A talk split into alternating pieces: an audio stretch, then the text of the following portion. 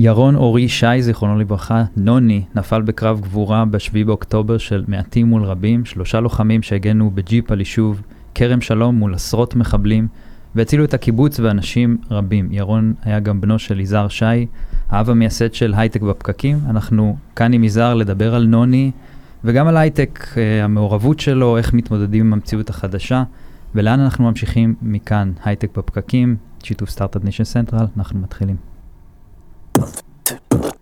הייטק בפקקים, מבית Start-Up Nation Central.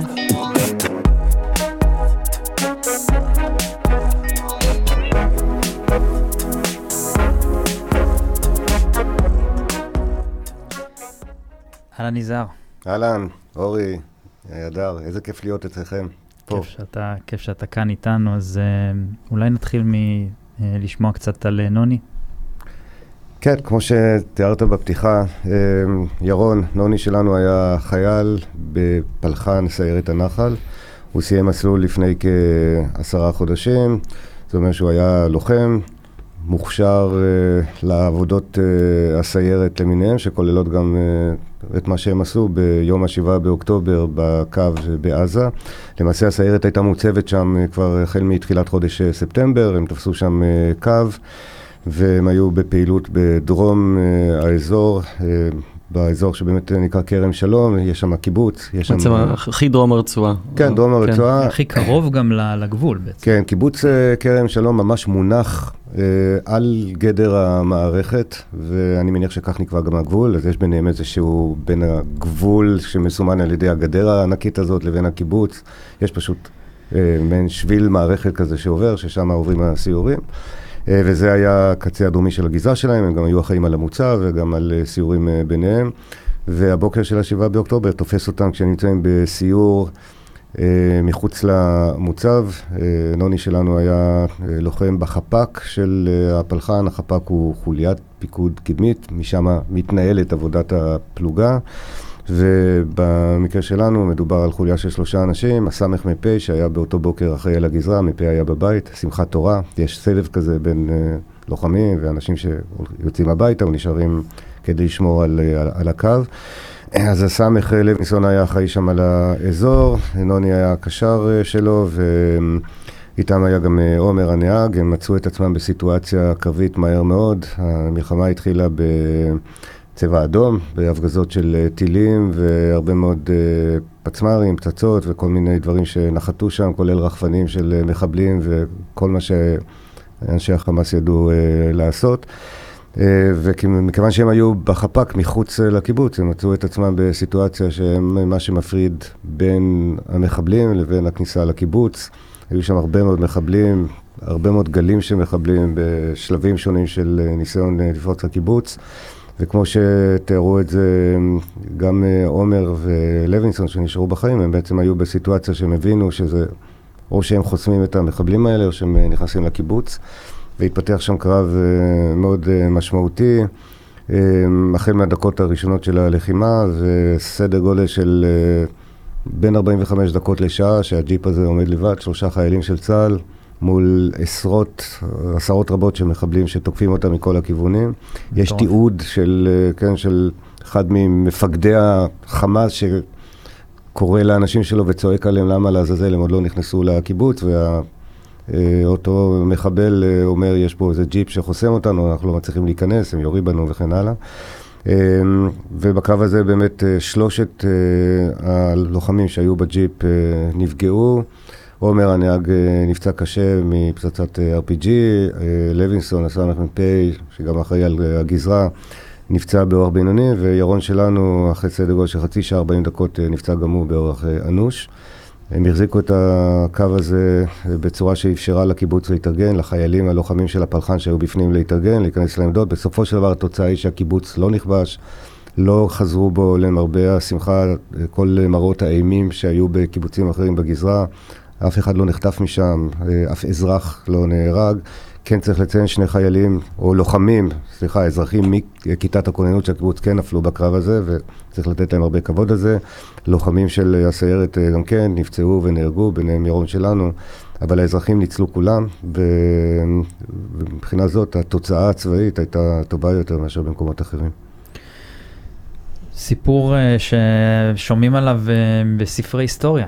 זה דברים שאתה בכלל לא, לא, מצליח. אה, לא מצליח לתפוס איך זה קרה ואיך זה קרה לנו היום. כן, אתה אה, יודע, נפתלי בנט, שראש הממשלה לשעבר, שהולך ומתחקר את הקרבות למיניהם, ומבקר בגזרות, הגדיר את הקרבות שהיו בכרם שלום, גם במוצב דרך אגב, וגם בקיבוץ, כקרבות גבעת התחמושת של המלחמה הזו, כי באמת היו שם מעשים הירואיים של, למרבה התסכול והאירוניה, מעטים מול רבים, כשאנחנו, הצד, ה- הצד של המעט, אה, וזה דבר שצריך אה, מן הסתם להיחקר וכולי, אבל הסיטואציה היא שמעט מאוד חיילים, במקרה של הגזרה הזאת, כ-30 ומשהו חיילים מול מאות מחבלים, גם במוצב וגם בקיבוץ, אה, מחזיקים בגבורה רבה, וצריך לתת הרבה כבוד לכל הלוחמים שהיו שם, שאיבדו את חייהם והגנו ונפצעו, ובגופם באמת הגנו על אזרחים, ודרך אגב גם על החיילות ועל חיילי המפקדה, שאף אחד מהם בגזרה הזאת, במוצב הזה, לא ניזוק, לא נפצע, לא קרה לו שום דבר, החיילות יצאו, יצאו כולם,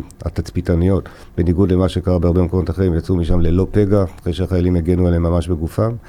הרבה כבוד ללוחמים האלה. הרבה כבוד. כבוד, אנחנו חייבים להם כל כך הרבה.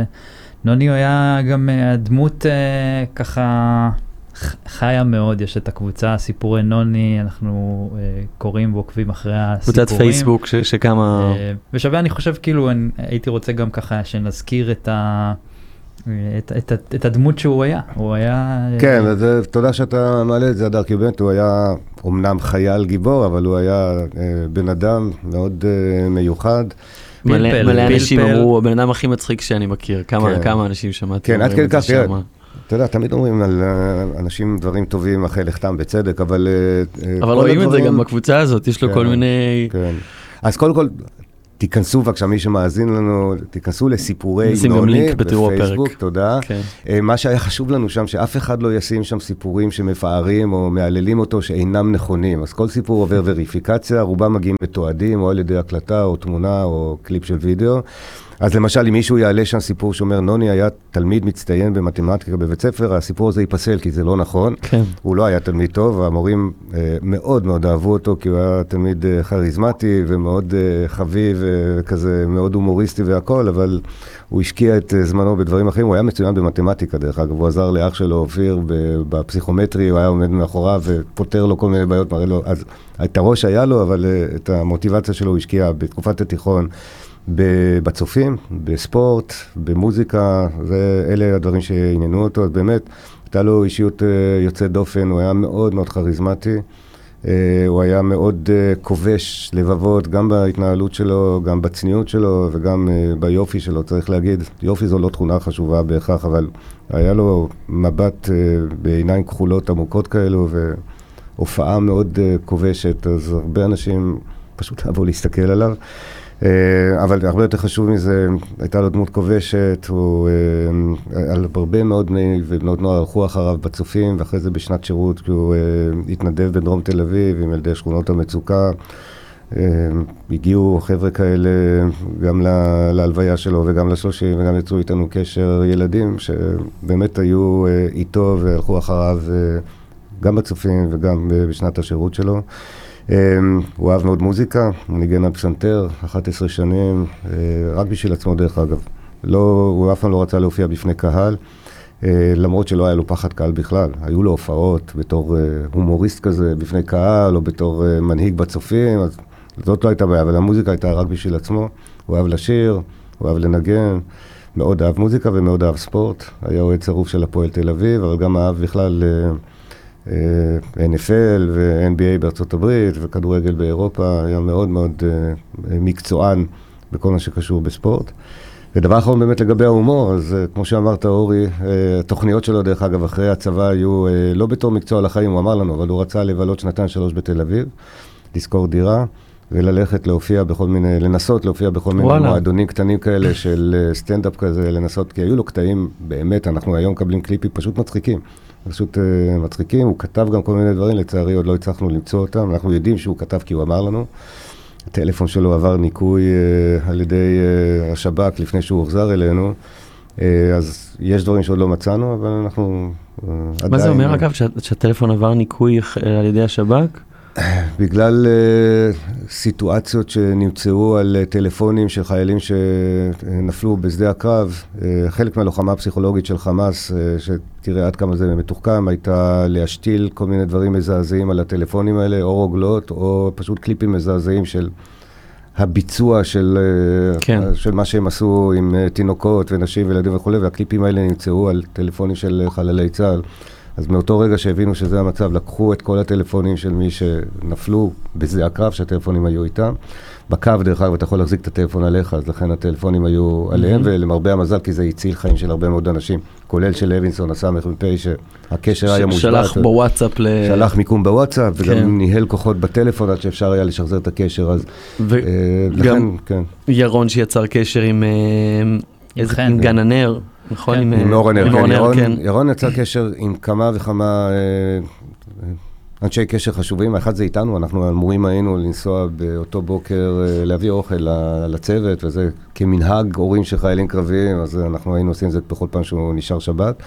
אז הוא יצר איתנו קשר בסביבות השעה 6 ו-40 ואמר, אל תבואו בשום אופן, יש מלחמה. הוא יצר קשר עם דוד שלו, שהוא ראש צוות הצח"י באור הנר, הוא גם בכיתת הכוננות, ואמר, תיכנסו לממ"דים, תנעלו, כי יש מחבלים. זה חשוב, כי באור הנר רגילים, כמו בכל הגזרה שם, כן. למרבה הצער, רגילים לטילים, אבל אה, הפעם הוא אמר להם, תיכנסו לממ"ד ותנעלו, כי זה שונה, זה לא, זה לא עוד התקפה כזאת שנכנסים לממ"ד, מחכים רבע שעה ויוצאים החוצה, וזה היה חשוב. הוא גם כתב לחברה שלו ש... שהוא אוהב אותה, ולמיקה המדהימה שהוא אוהב אותה, והמצב מאוד מורכב. אבל אה, במקביל לזה, אנחנו היום יודעים שהוא גם התקשר כדי להקפיץ את אה, כיתת הכוננות של הפלחן שהייתה בתוך הקיבוץ, הוא הודיע להם שיש מחבלים, ובעצם זה מה שאפשר להם להתחיל להתארגן בעוד הג'יפ נלחם. הוא אה, ניהל אותם אחורה, והוא גם התקשר למוצב, אה, איפה שהיו החבר'ה האחרים, הם היו כבר בסוף כוננות אה, עם שחר, אז הם התחילו להיכנס למנהלה, ואמר להם שיש אה, מחבלים ושיתחילו להיערך. קיבלנו השבוע איזשהו תחקיר גם על הניהול של לא רק היריות והדברים המדהימים שהם עשו שם, פשוט הניהול בקשר, שגם הוא היה מאוד חשוב, הם היו חפ"ק, שעסוק בלחימה ובהגנה על עצמם, וגם בניהול הצוות, ש... או הצוותים של הפלחן, וגם בזה הוא לקח חלק משמעותי. היה לו גם אה, מין משהו שהבחנתי ככה, ש, שחוזר בסיפורים, איזושהי אה, חוצפה בקטע טוב, אפילו הייתי קורא לזה. כאילו היה ככה עושה דברים, שובב, אה, מישהו שכיף להיות חבר שלו קצת, וזה יצר גם הרבה מאוד סיפורים אה, מאוד יפים ומאוד מעניינים. אוהב ללכת לקצה. אוהב לקחת את כן. הדברים לקצה ולחיות את ה... אה, אוהב לחיות את החיים עד תום כזה, עושה כן. כל מיני דברים ששווים סיפורים. הוא הלך על כן. הקצה תמיד, אפילו ברמה שהייתה מדאיגה את ההורים שלו לפעמים, כי באמת, כל דבר שהוא עשה, הוא עשה עד הסוף, כמו שליאור, אה, אח שלו, אמר באזכרה בשלושים. אה, הוא בדק כל אה, מגבלה וכל חוק כזה היה מבחינתו משהו שצריך לבחון אותו, הוא תמיד אמר שעדיף לבקש סליחה מאשר לבקש רשות. וכן, בסיפורי נוני יש גם שיר שהקדשנו לו בקליפ הבר מצווה שלו, שאומר rules don't stop me, זה איזשהו שיר שגם בפיפ"א אימצו אותו. החוקים לא הרשימו אותו יותר מדי, הוא היה, הוא לא היה פושע חס וחלילה, אבל באמת, מגבלות וכל מיני כללים היו דברים שהוא אהב אה, לבחון אותם כן. ולראות איך מתנהלים מולם. אתה יודע, זה משהו שאני מסתכל על, ה, על התרבות שלנו בישראל, הרבה מה, מההצלחה של, אה, ש, של הישראלים, זה, זה בגלל היכולות האלה, אה, דווקא להיות אה, קצת חצופים, קצת לא לבקש סליחה מאשר לבקש רשות, קצת לא ללכת לפי הזה. אני חושב שזה גם חלק ש, ש, שהוא בונה בסוף אה, הצלחות, אה, הרבה פעמים. כן, וזה משהו שצריך אה, לחשוב עליו, אתה יודע, תמיד אנחנו במתח הזה של בין, אוקיי, צריך לעבוד לפי הפרוטוקול. אם אתה רוצה לקחת את זה לקיצוניות, אז צה"ל לא עבד לפי הפרוטוקול בשנים האחרונות, ולכן חווינו את האסון המדהים הזה שחווינו. זה לא רק צה"ל, מדינת ישראל בכלל, קשה להאשים רק את צה"ל במה שקרה לנו, אבל כל מיני דברים בסיסיים שצה"ל אה, היה אמור לעבוד לפיהם לא עבדו. אז אה, אתה יודע, צריך, כשאתה אומר... צריך לדעת לאלתר ולעשות דברים, אז צריך לדעת גם איפה לעשות את זה. כן. העובדה שירון בתור חייל היה חייל, אני חושב חייל מושלם, כלומר, הוא באמת עקב אחרי כל דבר ועבד לפי ההוראות, ואם אני חושב על תיאור הקרב שבו היה, ישבתי הרבה עם אה, לוינסון, השר המ"פ שהיה שם, הם היו שניהם סופר מקצוענים, עומר הנהג נפצע מהר מאוד, חטף RPG והיה פצוע קשה, והיו שם בעצם שניים שניהלו קרב. תחשוב, אתה בעצם היית חייל קרבי בעצמך, אתה ניצד תחת אש תופת במשך 40 דקות, ואתה מתנהל, ושאלתי את לוינסון, איך זה היה? היו צעקות ביניכם, היו דברים, אה, הכל התנהל בצורה מקצועית, תעביר לי את זה, תיתן לי את זה, תטען את הלאו, תעשה פה בזה, אחד יוצא, אחד מחפה, אחד, הכל כזה סופר מקצועי, אז שם אתה לא רוצה לחפף, שם אתה רוצה בדיוק לעבוד לפי הפרוטוקול. מצד שני, כשאתה מכין הפתעה לחתונה של אח שלך, ואבא שלך אומר לך, אני לא רוצה זיקוקי דינור, כי. בחתונה הקודמת לפני שנתיים כמעט פצעת אחת מהאורחות, אז אתה אומר, אוקיי, אני לא אביא, פעם אני לא מביא זיקוקי דינור, אני מביא רימוני עשן וכל מיני פירוטכניקה של הפועל, וזה כן. ההפתעה שם, באמת אה, בחתונה של אה, ליאור, חודש לפני שירון נפל, הוא ארגן שם ארגז של כל מיני פירוטכניקות ודברים, ש... אז הוא הלך שם על הקצה ושימח הרבה מאוד אנשים. יפה. נדבר גם על... מעורבות ההייטק במצב ובזמן אה, בזמן מלחמה ו- ופעם. אני חושב שהיה פה איזשהו שינוי שראינו אותו גם לאורך אה, התקופה שלפני המלחמה ו- וגם בייחוד עכשיו. אה, מה קרה פה בשנים האחרונות? נקודה מעניינת, תודה שאתה מעלה אותה. אז תראו, אנחנו שלושתנו ותיקי הייטק בפקקים, ואני נזכר שכשלפני, לא יודע, חמש-שש שנים היינו רוצים להביא מישהו מההייטק לדבר על משהו שהוא מעבר לסטארט-אפ, או לאיזושהי טכנולוגיה מדהימה בתחום הבינה המלאכותית. אנשים היו אומרים, רגע, רגע, פוליטיקה זה לא אנחנו. כן. וציבורי זה לא אנחנו. אנחנו נדבר על טכנולוגיה, אנחנו נדבר על vision, אנחנו נדבר על תוכנית עסקית. לשמחתי הרבה, זה השתנה. לא, לא במלחמה, זה השתנה אה, לפני כן, בתקופה של הניסיון לשנות את השיטה המשטרית בישראל. אה, הייטק אה, התגייס, והרבה אנשים הביעו עמדה. דרך אגב, אני מכבד גם את אלה שהביעו עמדה בעד, אה, לצורך העניין, השינויים המהפ- המהפכניים שהממשלה רצתה לעשות. מהבחינה של אקטיביות והבנה שיש. אחריות וכוח כן. ו- וצריך להשתמש בו. עכשיו, אה, אני, יש לי עדויות על כך, אני שנים כתבתי על זה שמאוד מפריע לי שבהייטק הישראלי לא מביעים עמדה. אני, אני זוכר שכתבתי פעם מאמר בגלובס על זה שבגוגל מאות אנשים התפטרו כשגוגל החליטה להסכים עם המשטר הסיני ולעשות הגבלות מסוימות לצנזר את גוגל בסין. זה הרגיז מהנדסים, הם התפטרו. אמרתי, וואו, כל הכבוד, אנשים מביעים עמדה ערכית ומוכנים לאבד את מקום עבודתם המאוד יוקרתי ומאוד נחמד והמפנק בגוגל, כי הוא נוגד את האידיאולוגיה שלהם. זה בארצות הברית, לא בישראל. בישראל אני לא יודע אם מישהו יתפטר בגלל זה. ואני תמיד טענתי אה, מול אה, החברים שלנו בתעשייה שאנחנו חייבים להיות אקטיביים. לשמחתי הרבה, החל מינואר 2023, ההייטק הישראלי תפס בימה מרכזית בציבוריות הישראלית, אני חושב שזה חשוב וזה נכון.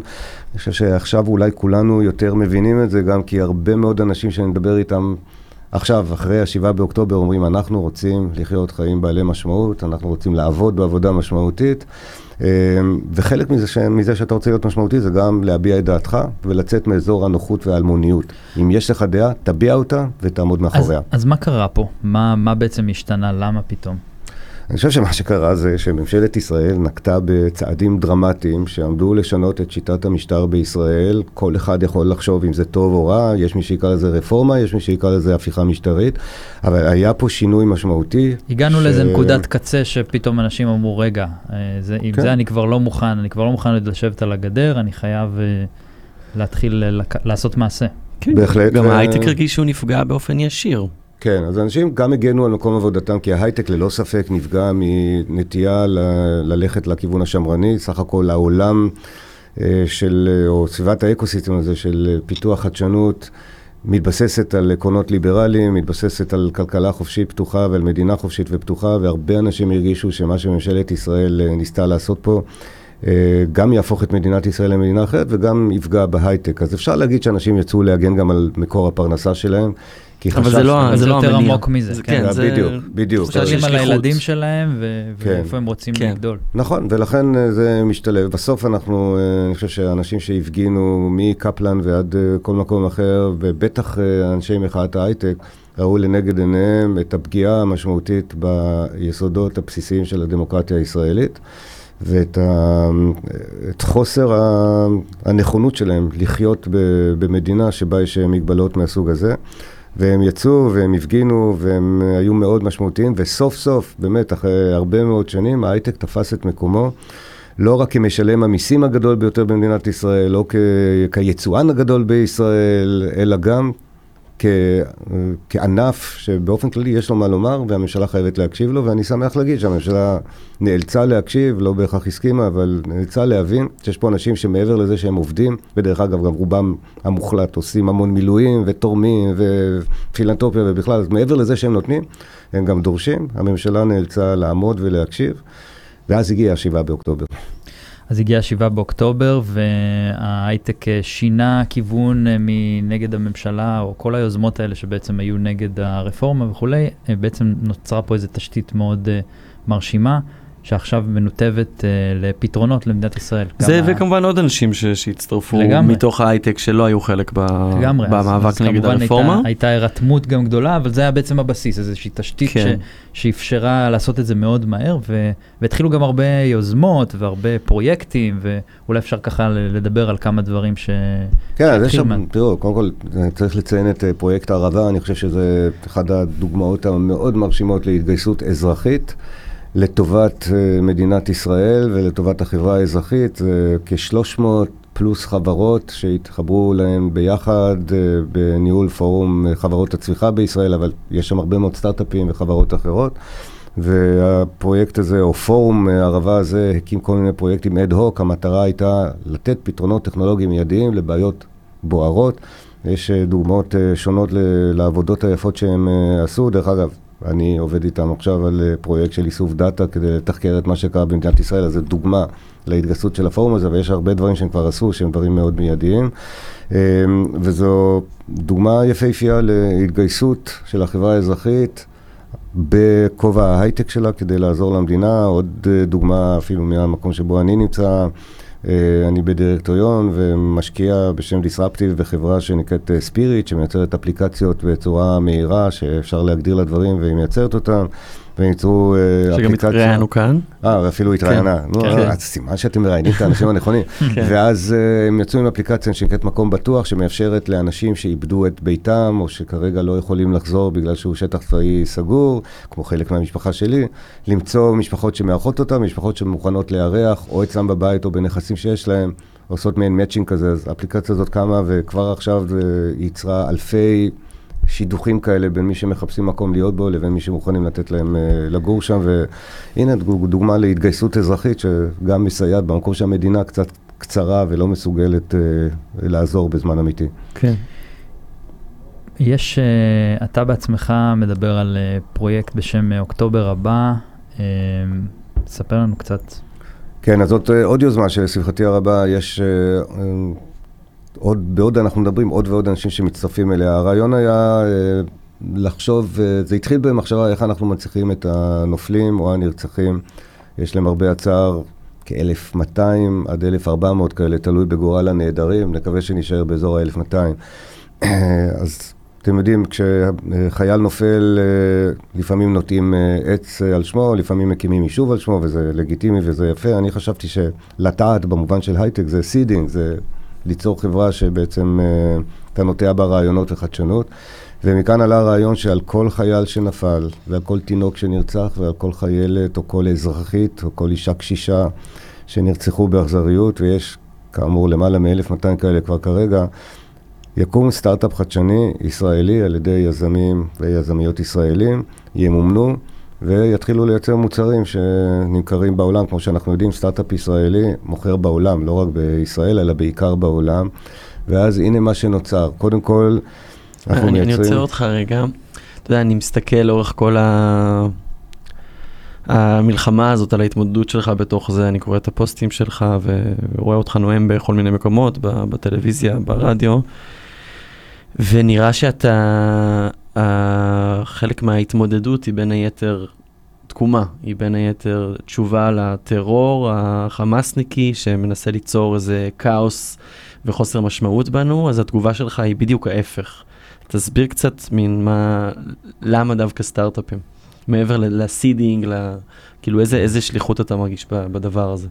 אז אמ, כן, ואז תיתן לי לחזור לתאר את הרעיון. בסדר?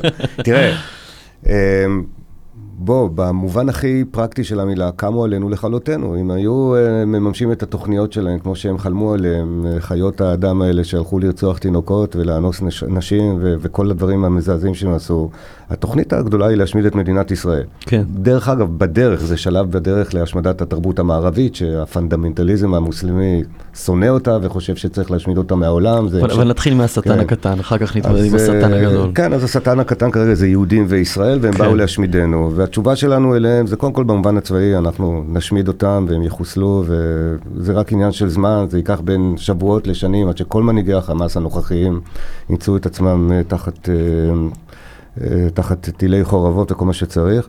אבל מעבר לנושא הצבאי, יש את התגובה האמיתית, והיא תגובה ציונית, יהודית, חדשנית, הייטקיסטית, והיא, באתם לכלות אותנו, אנחנו מייצרים 1,200, 1,300 סטארט-אפים, שכל אחד מהם יש בו משהו טוב לעולם. יש בו מוצר שיפתור בעיה קשה, הוא ייצור חוויה חדשה, יעשה דברים טובים למען העולם. אני חושב שזאת התשובה הלאומית, זה לא עניין של הייטק, זאת התשובה הלאומית, הישראלית, הציונית. אתם באתם להרוס, אנחנו באנו לבנות, אתם באתם לרצוח, לענות ולהשמיד, אנחנו מייצרים עולם טוב יותר. זה מסר שחשוב מאוד להעביר אותו לעולם, גם לעולם האנטישמי, הציני, התמים אולי, שמנסה ליצור איזה שהן משוואות בין הזוועות שקרו שם לבין הניסיונות שלנו להגנה עצמית. אה, וזו תשובה שעובדת אה, היטב, ולכן אני חושב שגם יש לה סיכוי טוב אה, לגייס אה, משקיעים ואחרים. אני אגיד על זה עוד דבר, אני באתי ממשפחה ציונית. אולי היום, בהינתן הימים האלה, זה אפילו לא ציני או אירוני לדבר על זה. ההורים שלי הגיעו לארץ בשביל להקים קיבוץ. עין השלושה, דרך אגב, אחד מהקיבוצים שסבלו כמה מהאסונות הכי נוראים במלחמה הזו, בעוטף עזה, עין השלושה. אה, המשפחה של הילה, אשתי גם כן, היו אה, בין האנשים ש... שבאו ועשו פה דברים ותרמו להקמת המדינה ואחריה. אנחנו מאוד גאים בציונות שלנו, ולמרות שספגנו את המכה הכי קשה שאפשר uh, לספוג, ומעבר למעגל הפרטי הקטן שלנו במשפחה, גם במשפחה המורחבת, יש אסונות רבים uh, אצל חברים, אצל משפחה, אצל אנשים מאוד קרובים, אצלנו כל אחד מהם זה אסון נוראי בפני עצמו. Uh, אנחנו לא ניכנע, אנחנו פה בשביל uh, להמשיך את אנחנו המורשת. נתפתח. אנחנו נתפתח, אנחנו ונבנה. אנחנו נתפתח ונבנה, ובחזרה לרעיון. כן. 1,200 פלוס אה, סטארט-אפים. קודם כל, אה, כל אחת אה, ואחד מהיזמיות האלה יאמצו אחד מהנרצחים או הנופלים. ואז יש פה פרויקט אדיר של אה, הנצחת אה, הקורבנות של אה, מלחמת אוקטובר.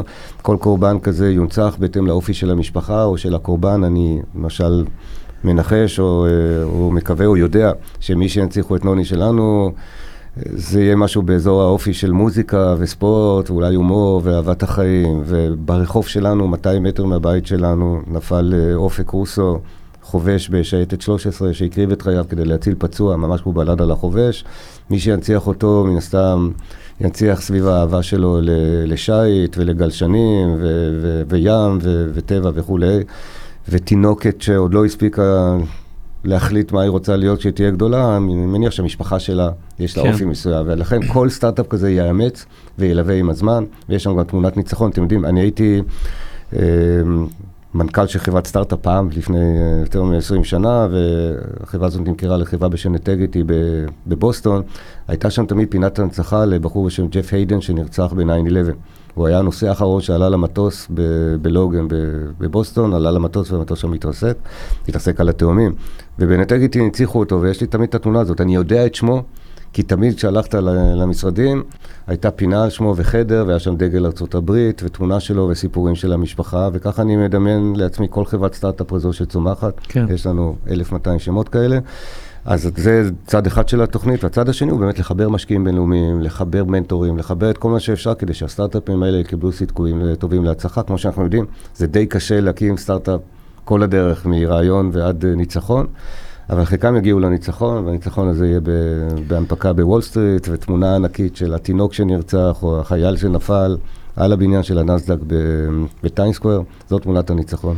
מדובר בסטארט-אפים שהם כבר קמים ואז מחליטים אה, לתת, אה, אה, להקדיש בעצם אה, לאחד הנופלים, או ממש אה, יוזמה לגרום לסטארט-אפים לקום, ואם כן, אז אם זה, אם זה השני, אז איך בעצם עושים את זה? כי אפשר לבוא ולהגיד, אוקיי, כבר ממילא קמים איקס סטארט-אפים בשנה, ו- ובואו נשתמש ב... אה, ביוזמות האלה כדי להנציח אותם, ואפשר ממש לבוא ולגרום לזה לקרות, או לבוא לגרום לאנשים לחשוב, רגע, אולי אני במקום אה, להמשיך בעבודה שלי, אולי אני אלך אה, ואעשה משהו, ואז זה דורש משאבים אחרים, או, או דרכ, דרכי פעולה נוספות. אז גם וגם, המטרה שלנו היא לעודד, אנחנו לא הולכים להיות ה-VC או הקרן שמממנת, או חלילה עמותה, אנחנו הולכים להיות אלה שמעודדים ומנהלים את התהליך. הפרויקט נקרא אוקטובר הבא, כי באוקטובר הבא יש מובן של תקווה. אנחנו יוצאים מאוקטובר מאוד מאוד רע, אוקטובר הבא יהיה טוב יותר, וזה שאחריו יהיה עוד יותר טוב ועוד יותר טוב. בלוגו שנעשה לנו בחור מאוד מוכשר בשם שלומי, אממ. יש, אה. שאתם מכירים אותו כי הוא עשה את הלוגו של אה, הייטק בפקקים. הוא גם היה איתנו כן. בחדר בפולין, מה כן, אז אה, לא יודע אם הוא רוצה שנעשה לו אאוטינג ממש, אז לא אגיד את שם משפחתו, אבל שלומי... שהוא קוזקובסקי. אוקיי, הנה עשית את זה. אני רציתי. כן, אני ממש, עכשיו אני רואה את הלוגו של הייטק בפקקים, שעבר כל מיני טרנספורמציות, אבל זה עדיין הבסיס של שלומי, כן. רק לראות כמה מוכשר. אז בלוגו שהוא המציא כאן ל Next October, לאוקטובר הבא, יש את עוף החול, את הפיניקס, שקם תמיד מהאפר ו... ופורס כנפיים, אז אותו דבר פה. והשאלה שלך היא שאלה טובה, אנחנו חושבים שרוב הסטארט-אפים יהיו חדשים לגמרי. אבל לצורך העניין early stage, סטארט-אפ שקם בחודשים האחרונים ועכשיו רק מתחיל את דרכו, אז הוא גם כן בהחלט חלק מהתוכנית, אנחנו רוצים להצמיד לו מנטורים, לחבר אותו למשקיעים בינלאומיים.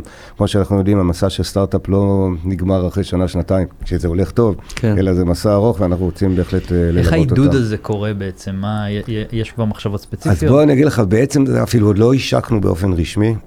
אנחנו משיקים ב-14 בדצמבר בוועידה בינלאומית בלונדון, ואני מאוד מתרגש מזה.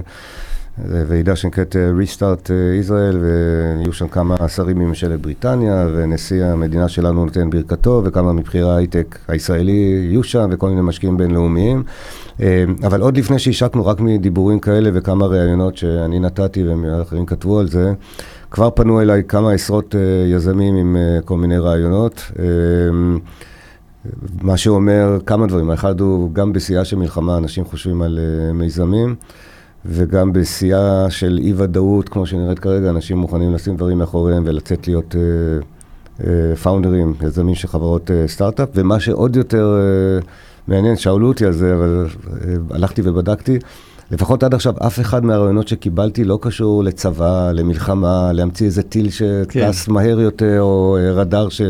פשוט כל מיני רעיונות טובים, אזרחיים לחלוטין, שזה גם דבר uh, מאוד uh, יפה. לא שיש לי משהו נגד חלילה טכנולוגיות צבאיות, עובדה שהן מצילות חיים כרגע, אבל זה אומר שהיזמות והחדשנות וה... והיכולת של אנשים לצאת מחוץ לקופסה, אולי אפילו מתחדדים בתקופה כזאת של אה, לחץ ומלחמה.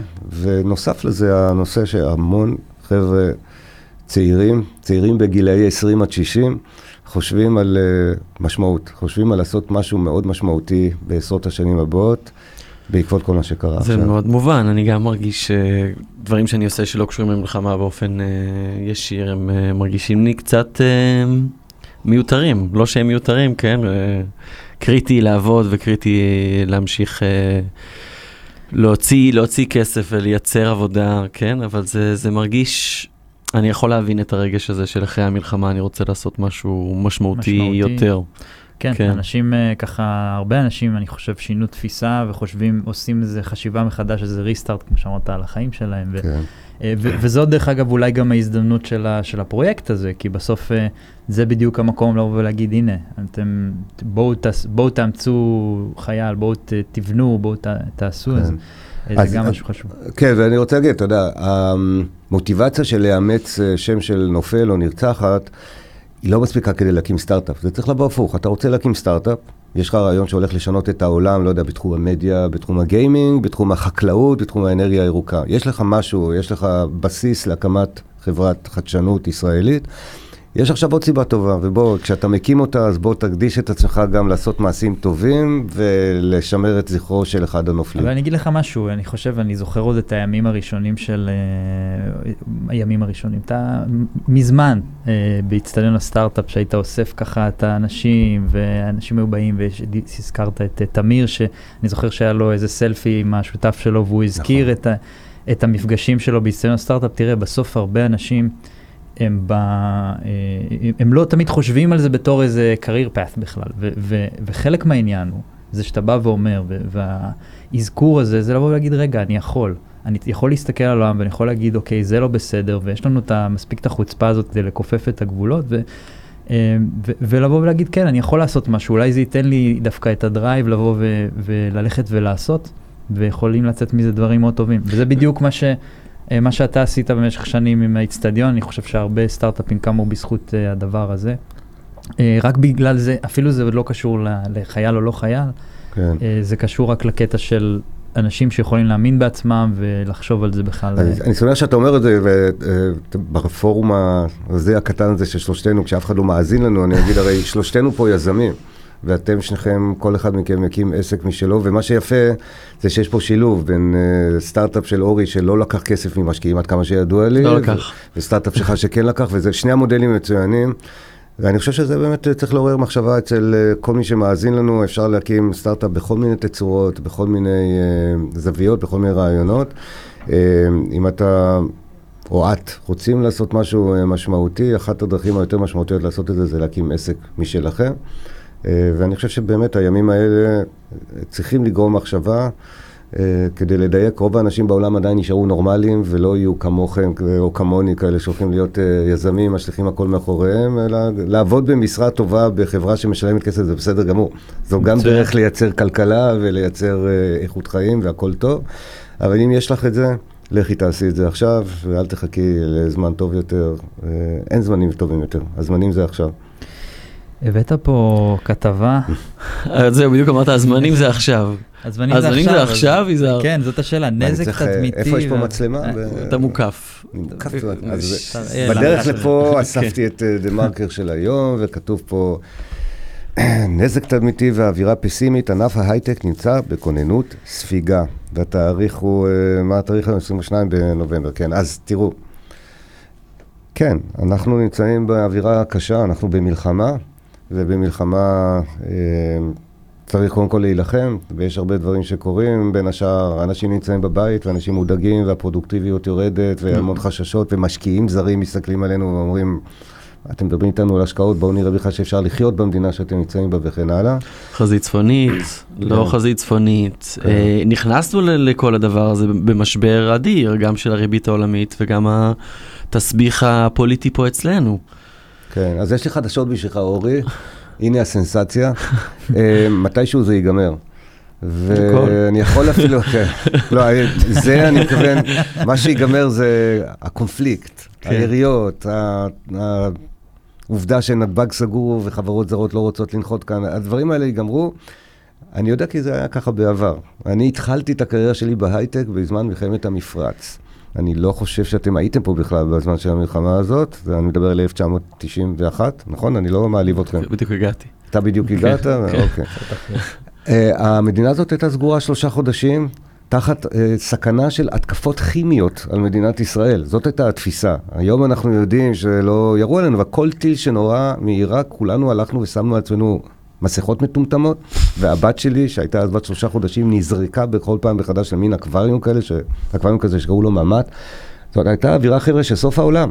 סוף העולם, ולא היה מישהו שהעז להגיע לפה, כי מי רוצה להגיע לאזור שהוא מוכה בהתקפות אב"ח על אזרחים, על ידי אויב אכזר שלא אכפת לו משום דבר.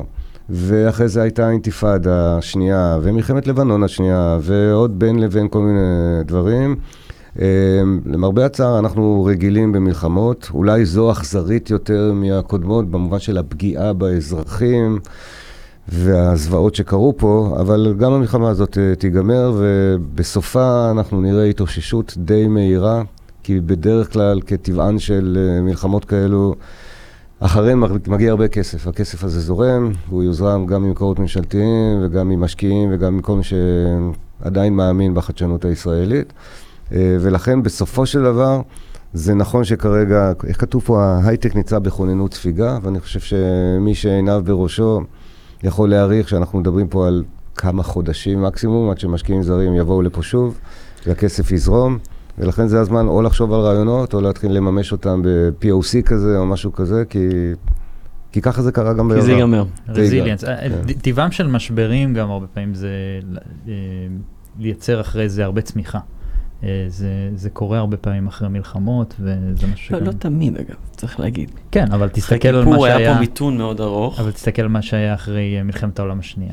כמה. חדשנות, כמה אה, צמיחה זה הביא אחרי זה. מהמם. אה, איך אנשים, אה, גם, אולי שווה לקחת את זה גם למקום של, של רזיליאנס באופן כללי, איך, איך אנשים מתמודדים עם, ה- עם המציאות הזאת. אה, מאז השביעי באוקטובר אני מרגיש אישית שאני, אה, איך אמרת את זה אורי? נע- בין דיכאון לעשייה מטורפת, אני כן. גם מרגיש ככה. זאת אומרת, יש, כן. פעם, יש ימים שכאילו, בטח שאתה יזם, אז אתה צריך כל הזמן לחשוב וכל הזמן ליזום ולעשות ו- ולתת לעצמך עבודה, וזה ימים שפשוט לא בא לך. אה, הייתי ימים מת להיות אחרים- שכיר, מת להיות כן, שכיר עכשיו. לגמרי. ויש שיגידו לי ימים מה אחרים- לעשות, אני אעשה את זה. כן. אבל להמציא משימות זה קשוח. נכון, להמציא לעצמך משימות ולהקים את עצמך ולעשות. אה, ויש ימים אחרים שאתה ב- באמת, ואתה רואה הרבה אנשים בעשייה מטורפת, אה, גם חברתית, גם אה, אפילו, אפילו בעולמות שלך. אתה פשוט נכנס לאיזשהו מין drive, כי כל, כי כל דבר עכשיו שהוא עשייה זה, זה איזשהו אפילו פטריוטיות קצת. נכון, לא כלכלה, לגמרי. אתה מניע, בזמן לגמרי. שאנשים אחרים קשה להם. ואגב, אני על זה רוצה שנייה להתעכב, גם, זה- זה מרגיש קצת מוזר, אבל אה, גם מי שלא עוסק בעשייה באופן ישיר, אה, לתמוך בכלכלה זה כרגע העורף. להיות, נכון. לעשות עבודות שלא קשורות למלחמה בשום צורה, אבל להמשיך להניע את הכלכלה זה עורף, וזה בזמן חייב שהרבה להמשיך אנשים לפעול. במילואים, נורא בעקיפין, לכן קשה להתחבר לזה, אבל זה מה שממשיך גם, מאפשר לנו להמשיך להילחם ולהשיג את המטרות שלנו. ותרשו לי רגע לעצור אתכם ולהחמיא לכם, כי אני חושב שאתם מדברים על זה בצניעות, אבל uh, צריך רגע לעצור ולחשוב. אני חושב שמי שהוא באמת בעל עסק בימים אלה, ויזם בעצמו, ועדיין קם בבוקר לעבודה, והולך, ואם יש לו עובדים אפילו מחייך אליהם, ואומר להם, חבר'ה, צריך לעבוד, ואם אין עובדים הוא מחייך לעצמו, ואומר, אוקיי, צריך לעשות את זה. או בוכה, אגב, לפעמים זה גם בסדר, אבל ממשיך לעבוד. אבל זה לגמרי לא מובן מאליו, תשמע, קודם כל, אה, אני אגיד את זה בזהירות, אני חושב ששניכם צריכים להיות אה, במעין הכרת תודה, כי יש הרבה בעלי עסקים באזור העוטף שלא מסוגלים להפעיל את העסק שלהם. כן. בעל עסק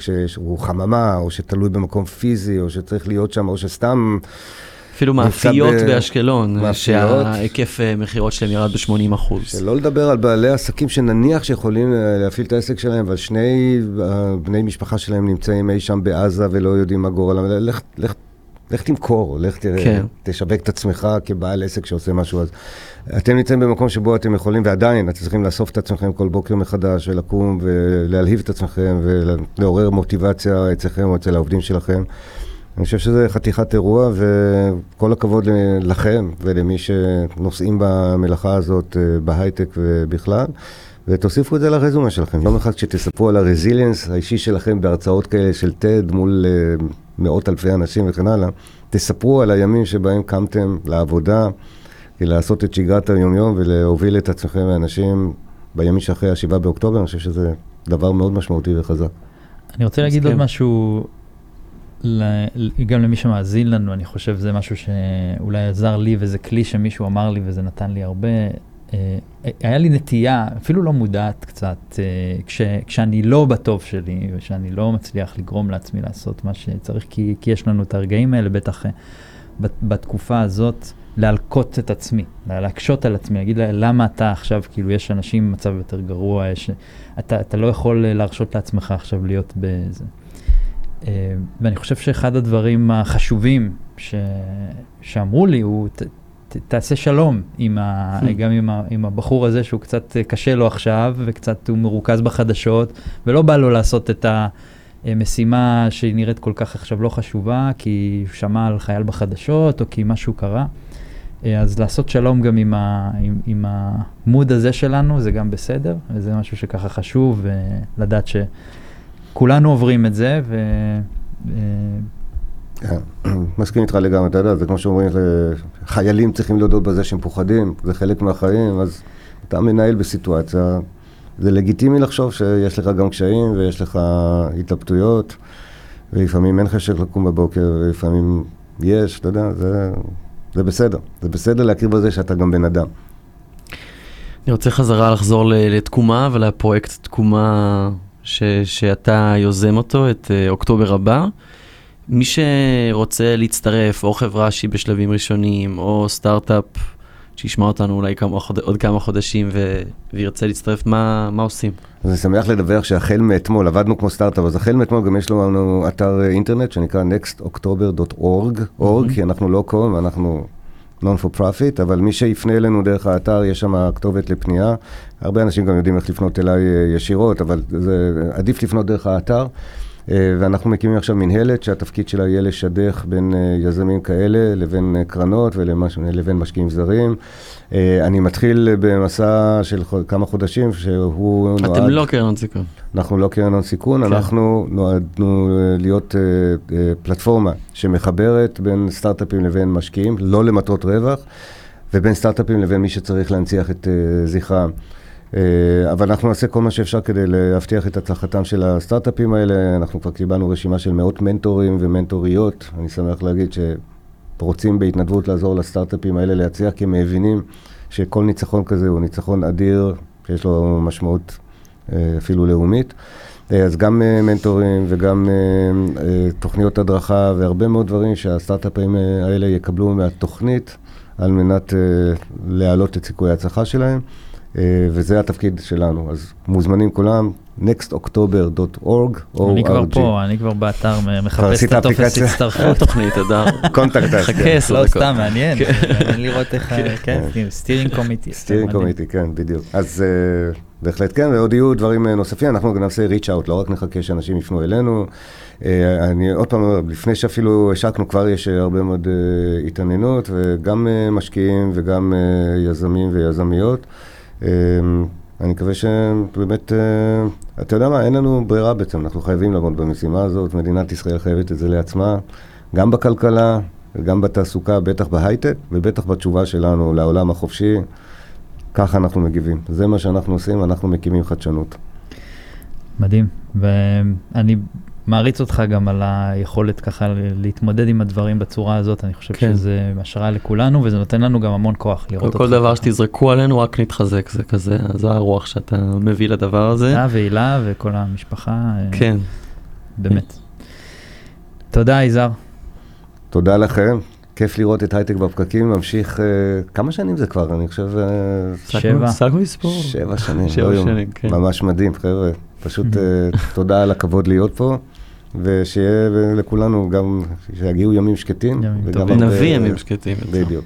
בואו נביא אותם. אורי, מילים לסיום? אמ, שאני חושב שהטרור נועד לייצר מצב של חוסר סדר, וזה מה שזה יוצר. אנשים נרצחו בצורה אכזרית, בלי שום קשר למה הם ומי הם. וזה מה שהוא עושה, גם לא סתם החילות האלה צילמו את זה ותיעדו את זה לכל העולם, אלא כי הם רוצים לייצר ש... לייצר אימה. לייצר אימה, לייצר פחד, לייצר חוסר משמעות. והמאבק שלנו הוא, הוא לראות את הדבר הזה, הוא להחזיק את הדבר הזה ולייצר לעצמנו משמעות. ואני חושב שהתגובה של תקומה אל מול הניסיון לטרור, זו התגובה, זו התגובה שאנחנו רוצים לייצר, זו התגובה שאני גאה להיות חלק בה כמה, ש, כמה שאפשר, ו... וככה גם ננצח, ככה גם נתאחד עם עצמנו. אמ, כי כל הסערה שהייתה פה לפני כן עוד תחזור, ואנחנו נהיה חייבים להראות שגם בין היתר אנחנו יודעים לייצר תקומה של שלום בין עצמנו ולהגיף יותר בחמלה ובהבנה, וזהו, אני מקווה שזה מה שיהיה. אני מאוד מקווה שנצא מה, מהמשבר הזה הרבה יותר חזקים מאיך שנכנסנו אליו. תלוי בנו, ש... זה גם תלוי בנו, זה לא כוח עליון. כן, לגמרי. כן. תודה אה, לטובה שמאנוב, לנירית כהן, אה, לאורטל כהן. אה, שמתפעל את המצלמות, טובה שמאנוב שבמילואים, נירית כהן חלק מצוות התוכנית, לינור גריסריו, גם היא מ-SNC חלק מצוות התוכנית. שכחתי מישהו? אם כן זה יהיה נורא. אופיר זליקוביץ' את המצלמות, היה פה גם קודם. כן, אוקיי, תודה לכם אה, שהאזנתם לנו ואנחנו אה, נתראה בפרק הבא.